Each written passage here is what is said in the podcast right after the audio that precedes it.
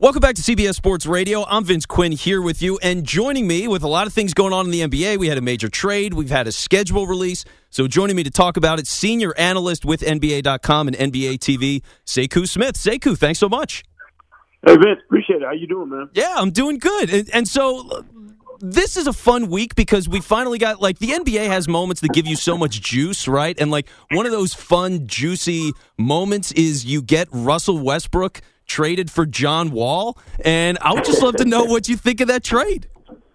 You know, it's, it's interesting. I've I've heard it called a, a swap of great point guards and all these other things, kind of like it's it's some even trade, um, and I think that's kind of disrespectful to Russell Westbrook. As good as John Wall's been, I mean, a five-time All-Star.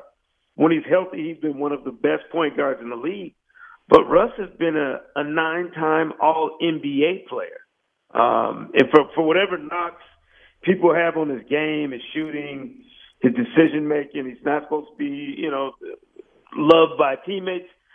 I think that's all kind of a misperception. This this guy has been loyal to a fault. If you think about his time in Oklahoma City, and he's still playing at a ridiculously high level. He's going to be really interesting um, alongside Bradley Beal. That's Scotty Brooks is going to have a whole lot of fun with that kind of backcourt in unleashing those two guys on other teams.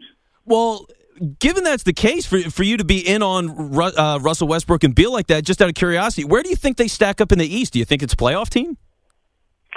You know what? I think so much of that depends on you know that parade of youngsters they have on the rest of the roster. I think I think it, by my count, it's 13 guys with three years or less NBA experience on that roster.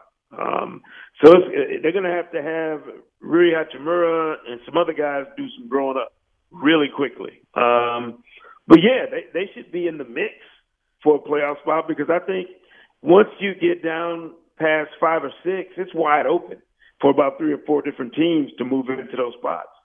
Yeah, no doubt. Like I'm a Sixers guy, so I keep an eye on the East in that way. It's a miserable experience being a Sixers guy. It's fun now, but generally, generally, it's been pretty miserable. And I, I, totally, I'm with you there. The, the bottom of the East is open for sure. Now, let, us go back to the other side of the trade, right? Because you get John Wall, you send him over to Houston, and one, what do you think you actually get out of John Wall? And two, does this do anything for keeping James Harden in Houston? I, I'll answer the second part of that first, and I and I believe it'll have no impact on keeping James Harden in Houston. Okay. If he's made up his mind that he wants to go somewhere else, John Wall playing at at, at the most elite level he could play might not factor into it. I don't know what we get from Wall. Um, it's been so long since we've seen him play healthy that I don't know if he's going to come back the same as he was. Is he going to come back reinvented?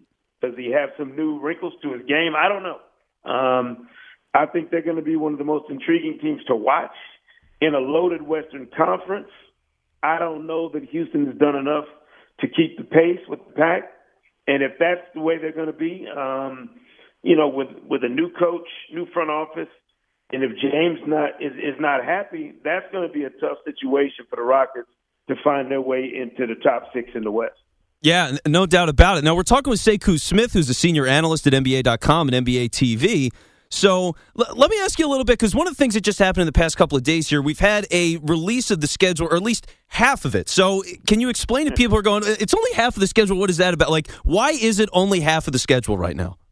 Well, I think first and foremost, given what's going on with the coronavirus pandemic all over the country, the NBA was just being prudent about trying to schedule out as far as they could with the protocols in place.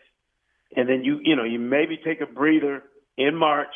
Things have changed. Maybe maybe the restrictions have eased up in different places, and it allows you to finish off that second part of the season schedule wise with some different wrinkles.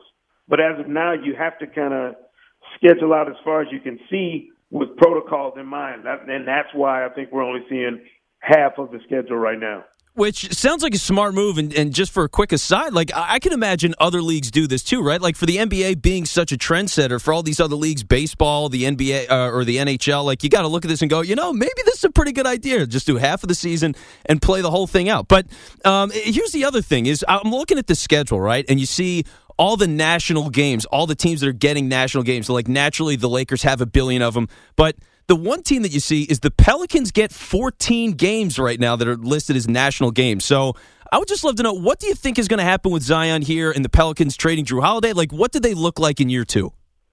Uh, you know that that's a great question.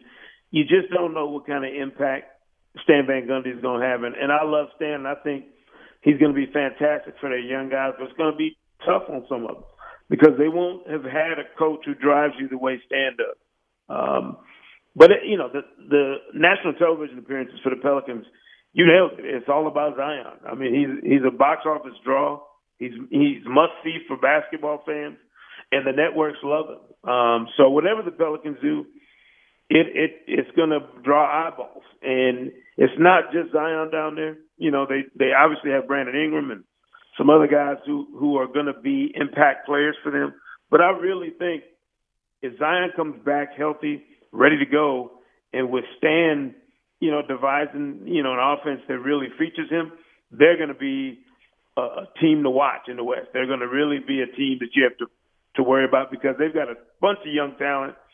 They're physically imposing, and they'll have a coach with a fresh set of eyeballs trying to figure out ways to make them effective. It's going to be a really, really explosive, um, you know, lineup potentially if, if, they play the way we think they can. Yeah, and uh, I, I think they're going to be fun, man. I'm really excited to see how they go in year two. But the, but the other thing is, like, you've got year two of Kawhi Leonard out in the West, and now um, Paul George apparently said something about Doc Rivers on a podcast. Like, I'm not sure exactly what's going on in LA. It sounds like there's a lot of stuff.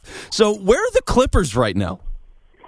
You know that I don't know if the Clippers know exactly where they are right now. the good thing is they have Tyronn Lue, you know, man in the ship, and and that's what you got to have. You have to have a coach who's going to come in and kind of organize the personalities on that team because you got a lot of strong ones. You know, you you had Pat Beverley, Lou Williams, and Montrezl Harrell when you brought Kawhi and Paul George in there, and that was a combustible mix of personalities in itself.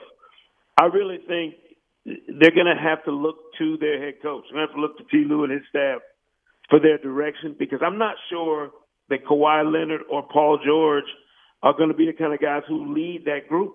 There are too many veterans in that bunch for you know for guys to start lining up and deciding they're going to follow either Kawhi or Paul, who are both great players, you know, hands down, all star, superstar players, but haven't been the types of leaders that, that the Clippers are asking them to be in this situation. They're also playing with really raised expectations for that organization, and that's another thing that I think takes an adjustment for all involved. Well, yeah, because you get Steve Ballmer with like he's jumping down from the ceiling with a megaphone, and you know, like, he's just he's always up to something. So I love his energy, but yeah, it puts a lot of pressure on that team, and, and they're clearly feeling it. Now, now, let me ask you one last question. We're talking with Sekou Smith, of uh, senior analyst with NBA.com and NBA TV. Just on a selfish level, with the changes that we've seen over the course of the offseason, waiting a couple of months to get the league going again, is there any team in particular that you're most excited to watch this year? Oh yeah, I mean, look, anybody that loves this game is, is drooling over what could be in Brooklyn, and and that's good and bad. I mean, if you like Trainwreck TV, you know, and and you're not a fan of Kyrie Irving or Kevin Durant, you're hoping to see this thing go up in smoke. But if you're like me and you love to see the best players in the league on the biggest stage, uh, you know, with the brightest lights, you can't wait. I mean, I can't wait to see what KD looks like coming back what Kyrie looks like playing alongside of him, and what Steve Nash can bring as a head coach. For, you know, his first time on the bench. It's to me, it, it's a no-brainer that you that you watch Brooklyn as often as you can early in the season to get a feel for what they're going to be. Because if they're as good as we we think they look on paper, we're talking about a team that can contend for a championship. And that's and that's right off the bat. Yeah. Now, out of curiosity, do we see James Harden in Brooklyn at the end of the season? um, that is the what four hundred million dollar question. I mean, yeah. that, that that's the thing that could shift the balance of power in the league. It really is. I don't know. You know, I don't. I haven't. Has anybody heard from James yet? But you know, on the record. He, he hasn't asked me. He hasn't told me. Yeah. I'll say that. Exactly. I mean, I've, I've heard from Russell Westbrook. Nobody's heard from James that I know of. So it'll be until we hear from James or see something change in Houston, I'm going based on what Brooklyn has. And with KD and Kyrie, they should have enough to com- contend in the Eastern Conference right now. If they add James Harden, they become the odds-on favorite to win the East. Yeah, no doubt about it. And so I appreciate the conversation. Sekou Smith, senior analyst with NBA.com and NBA TV. Thanks so much. Thanks, man.